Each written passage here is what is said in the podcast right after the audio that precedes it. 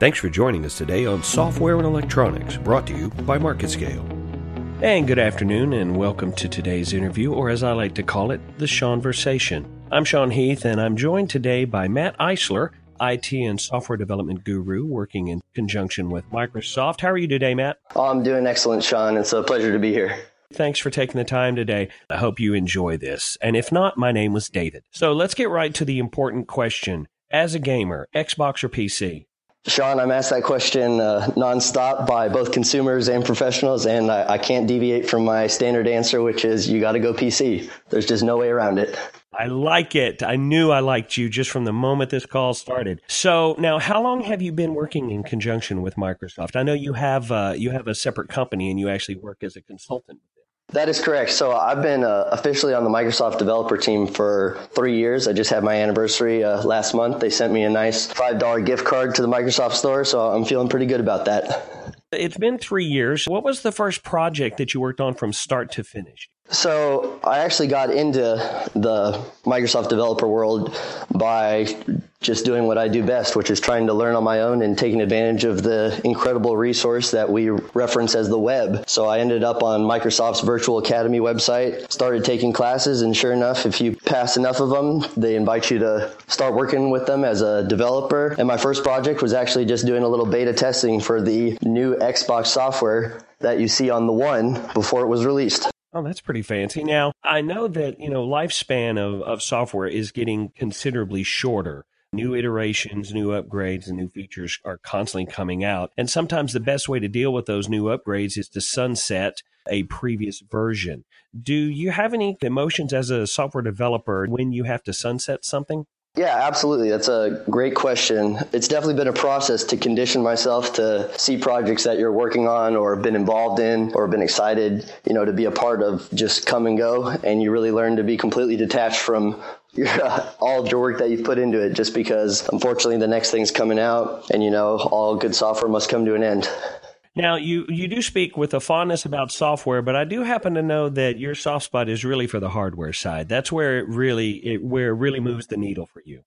Uh, yes, absolutely, Sean. You know, um, as soon as I started seeing this trend with technology coming about where you just saw things getting smaller and smaller, and we don't even like hardware at all basically anymore. You know, the desktop has become somewhat obsolete in the consumer world. And, you know, so I kind of dove into that problem not necessarily the problem, but just the trend and started seeing all the advantages that, you know, hardware can truly provide in terms of both computing software and just providing different capabilities that you wouldn't have otherwise. And, uh, you know, I fell in love with it. I built my first computer start to finish back in 2011 and, uh, I've never turned back. And I have to say I'm a little bit of a fanboy for most of the pieces of hardware that you find in high end computers these days.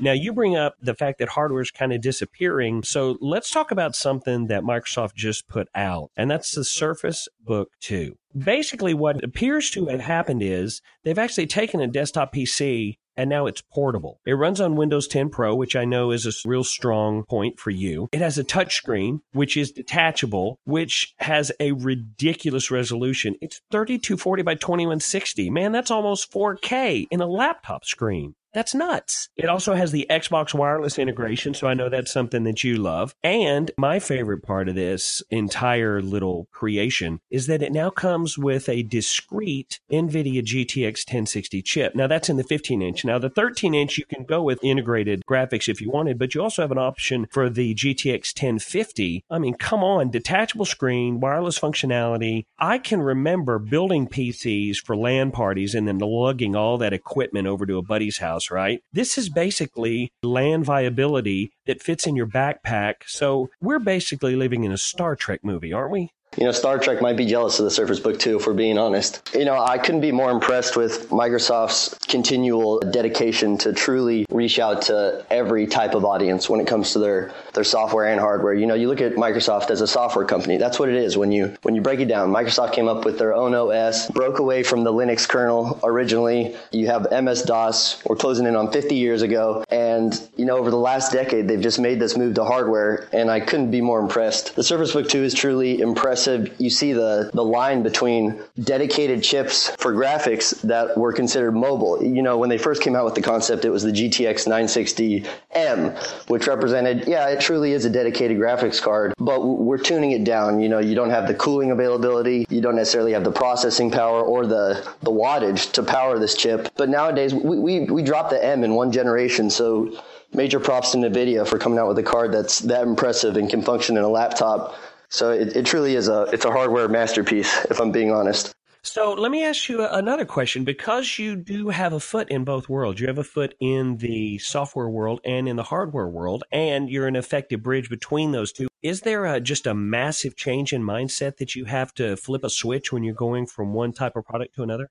Yeah, absolutely. So uh, the first difference is when you're making a standard Windows desktop program or working within the code, you know, the limitations don't exist anything outside of what's capable within the language. For example, you know, to break it down, bring it a little more into common terms, let's say you're writing in C sharp, your only limitations are what can you come up with and how good is the code. As soon as you switch to the UWP, now you're bringing in all the aspects like, is this program going to drain the battery of my Windows 10 mobile device in under an hour? Because that would essentially make the program obsolete. You know, energy efficiency is probably the biggest switch. And so you do have to dive into that aspect of it. You know, you have to come up with more shortcuts. You're utilizing libraries more often. I mean, that's really the biggest difference. In terms of mindset, though, the fun part about UWP is you're pretty motivated to write good code for that because you can have it on any platform, which has never been seen before. They're honestly making great strides with that, and I don't see that platform disappearing anytime soon. So it almost sounds like an increase in an exponential factor as far as the parameters you have to think about. Yes, that's a great way to put it. It's true. It's um, they've done a great job adding to the library and having the resources available that anyone can do this. You know, it's awesome, and it just continually makes me happy that Microsoft really has a heart to provide the tools for developers that don't necessarily have the education or the resources. So I, I, I continually thank them for that. So when I think about technological geeks, the one group that really always pops into my mind first and foremost is NASA. And they get to do some of the coolest, most ridiculous things. Is that an environment that a software company like Microsoft has an opportunity to sort of be a part of? I'll give the disclaimer that I am speaking solely from an understanding of third party conversations and, you know, a web snippet here and there. I don't have the direct access to know the communication lines between the companies, but it definitely gets a little dicey once, you know, the government's involved. It is government funded. You know, there's a lot of restrictions from that end. And you, they're doing a lot of work internally with multiple, you know, contractors that really make it difficult for any third parties to be involved on any high level. But at the end of the day, NASA will take what they want and they get what they want, which is pretty cool. And it does make it a little software playground for the lucky developers that get to work for them. So now I mentioned Star Trek, and then we got a little bit closer to Earth, and I mentioned NASA.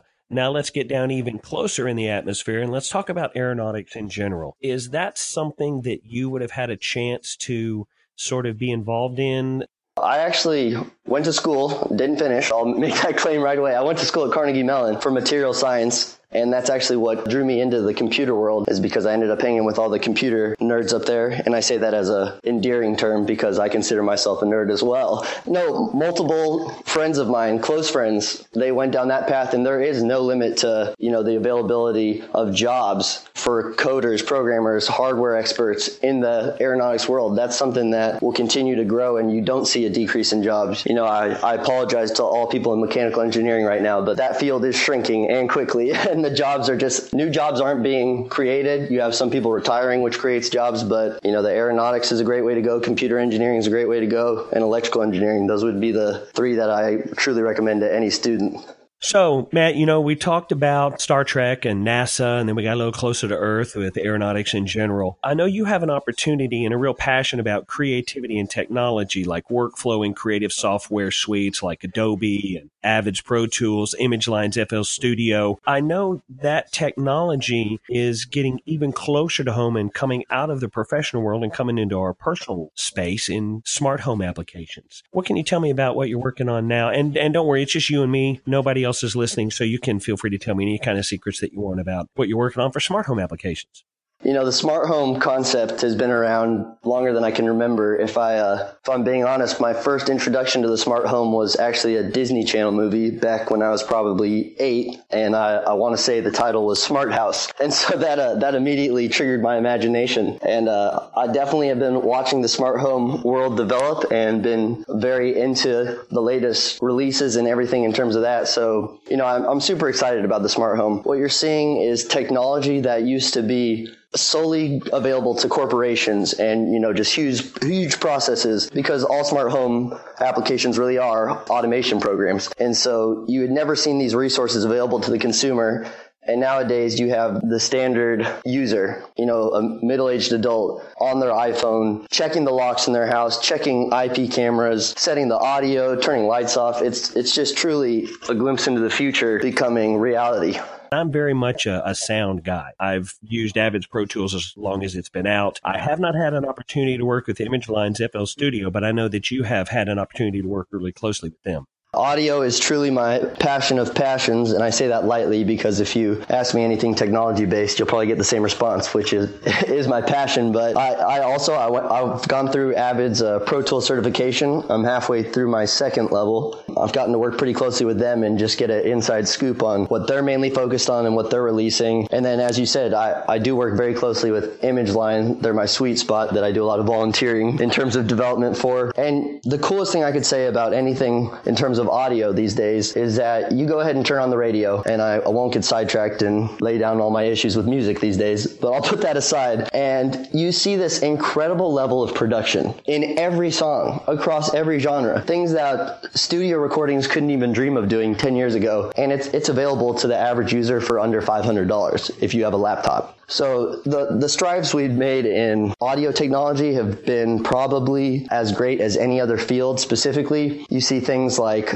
audio stretching, things that were never possible before, you know, shortening and lengthening audio samples without losing the pitch integrity, just things that are absolutely unreal, all available on a standard two core processor on your laptop with four gigs of RAM. You can now do that on any device, which is pretty cool. And you also see these applications coming out with companion apps for your phones. I'm going to choose FL just because I'm the most familiar with their line. You have FL Studio Mobile and FL Studio Remote. Two different ways to interact with your software as you're using it on your desktop with your phone. It's just incredible the things we're doing. Your phone can turn into a MIDI remote. For people that might not know what that is, a MIDI signal is essentially as if I plugged in a keyboard to my computer and I had access to the velocity of every time I press a key, or you know, you can map it to a certain aspect of your audio production. And all this stuff is just happening on iPhones, iPads, and you know, laptops it's unbelievable. I agree with you on that. The last point that I want to bring up, and then I'll let you get back to creating something cool because I know you still have time left today to do at least three or four more amazing things. As you mentioned, this level of technology, of power that used to exist in quarter million dollar studios, either video or audio, is now, as you said, it can be had by just a normal consumer. And I think that's a good thing. I think overall, that's an excellent development for creativity just as a general concept. You don't have to rent an office space. You don't have to have a studio. You don't have to live in Los Angeles or Chicago or New York. You could live in Austin, Texas. You could live in Denton. You have creative processes. You just haven't had the tools to be able to show those.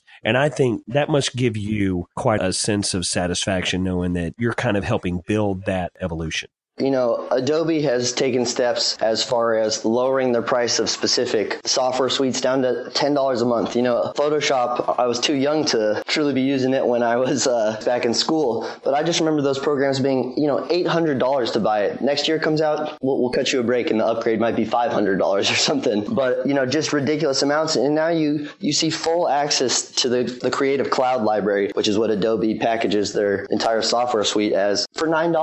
$9 a month month and you literally have access to some of the most powerful software that anyone could ever provide. We're talking about the same software that movie studios are using, the same software that professional audio people are using. Sean, I'm sure you're pretty familiar with a lot of Adobe's products. And it's, it's just, it truly is awesome to see that availability just across the board. You know, I'll expand on that and say anyone that's interested in getting in the technical field, don't let anything stop you. Like the resources are yours for the taking. The internet's unbelievable. Almost everything I do in my job today for money, you know, for, for companies, for anything that matters is just self-taught from the internet. It's unbelievable the resources that are available. And just all you have to do is find what you're passionate about and where there's a need for that technology, whether it's to provide automations for systems that exist, to speed up processes that we already use, or to, you know, to troubleshoot a specific repetitive problem. Those are three of the main things that I see come up in small to mid-sized businesses that technology can solve. And, you know, just the availability of resources, the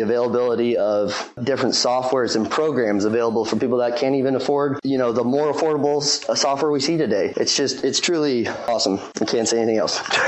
Matt, I have to say, I think you bring us to an excellent point, and that is if you have the passion about something, we finally arrived at a point where price isn't going to be the thing that stops you from pursuing that. You know, affordability programs that reach out for people that are passionate about it. Microsoft has a new branch called Microsoft Spark. Don't hold me to that, but I'm pretty sure. And they're basically just trying to identify businesses that they see people that are ready to produce. You know, all these companies want are just people that are ready to produce. So the question you have to ask yourself is, am I ready to produce? If not, how do I get to that point? It could be you need to increase your library of skills and tools. It could be be I just need to finally learn how to buckle down and sit at the computer and produce what I need to produce. But it, it's just amazing the opportunities that are available in the technology field.